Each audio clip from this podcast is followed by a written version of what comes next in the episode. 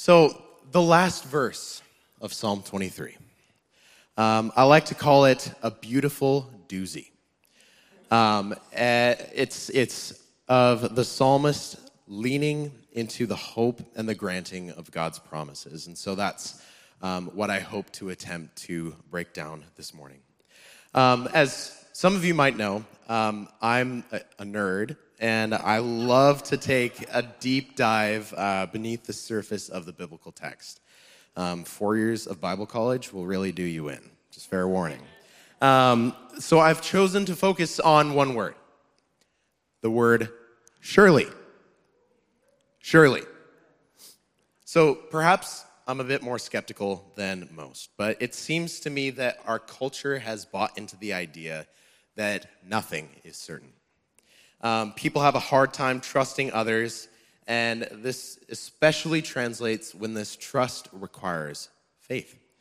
Um, so it'll be no surprise to those of you who know my story that I have a very difficult time um, coming to trust people. And admittedly, uh, this will even uh, translate into my relationship with God. Um, now, before I go much further, I like I want to preface this with sometimes sometimes being skeptical is a good thing. Sometimes it's um, healthy in the interest of protecting yourself, protecting your family, uh, protecting your loved ones. That's a healthy level of skepticism. It's just a reality of of sin in the world. Um, but often I, I feel as though it's, it's our cultural norm uh, here in the West to take things a little too far when it comes to skepticism. I mean, even the prefix of the word surely, which is the word sure, has almost, uh, it's taken on almost a, a, less than certain connotation. Um, those of you who work in the trades, Rob, uh, Mark Zalat, if you're here today, Joash, Brent, if you're here. Um, when, when a customer asks for something, I'm just going to ask you a question. When a customer asks for something to be done in a certain way, perhaps a way that you wouldn't do, perhaps a way that you wouldn't agree with, what's your response? Oh, it might still work, but uh, you know, getting there, getting there might be a little janky. So, what do you say?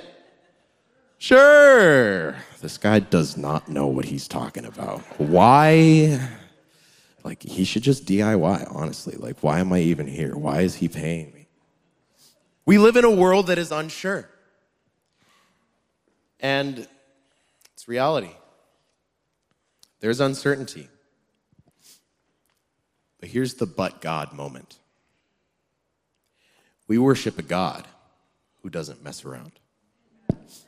We have faith in a God who declares that his promises are yes and amen. We have a God who loved us first, and his deep and profound love is unwavering. How can we be sure of this? Language can help us understand.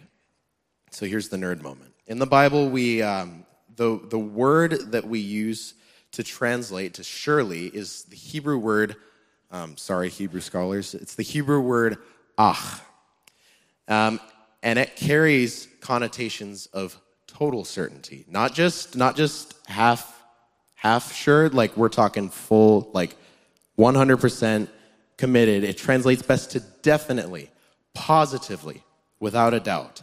Ah, surely.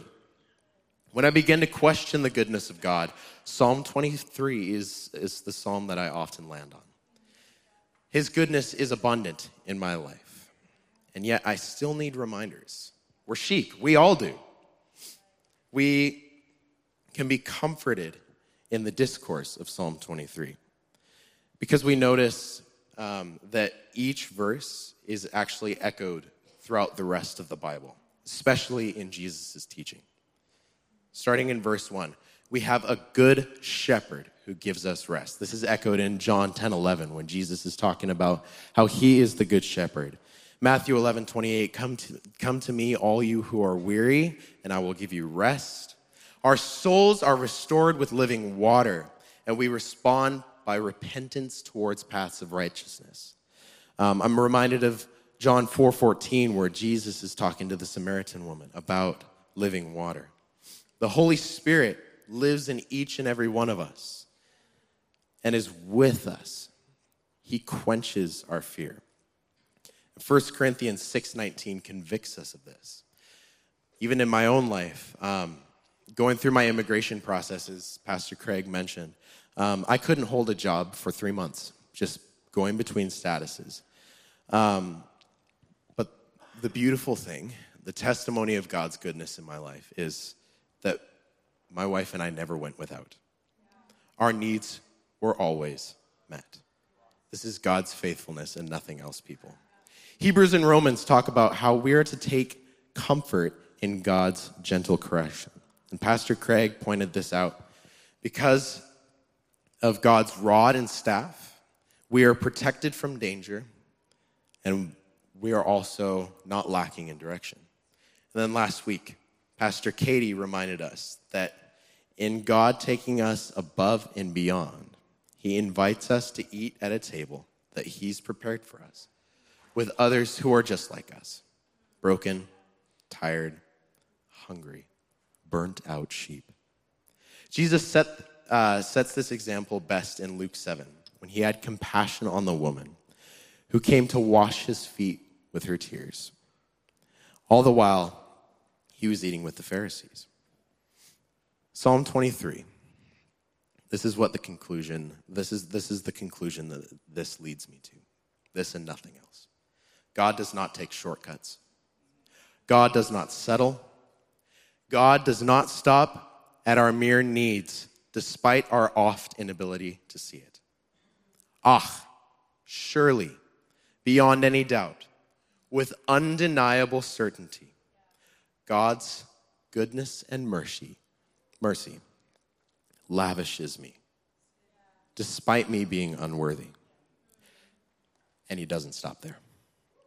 His love is so unbelievably profound that he invites me to dwell with him in his house forever.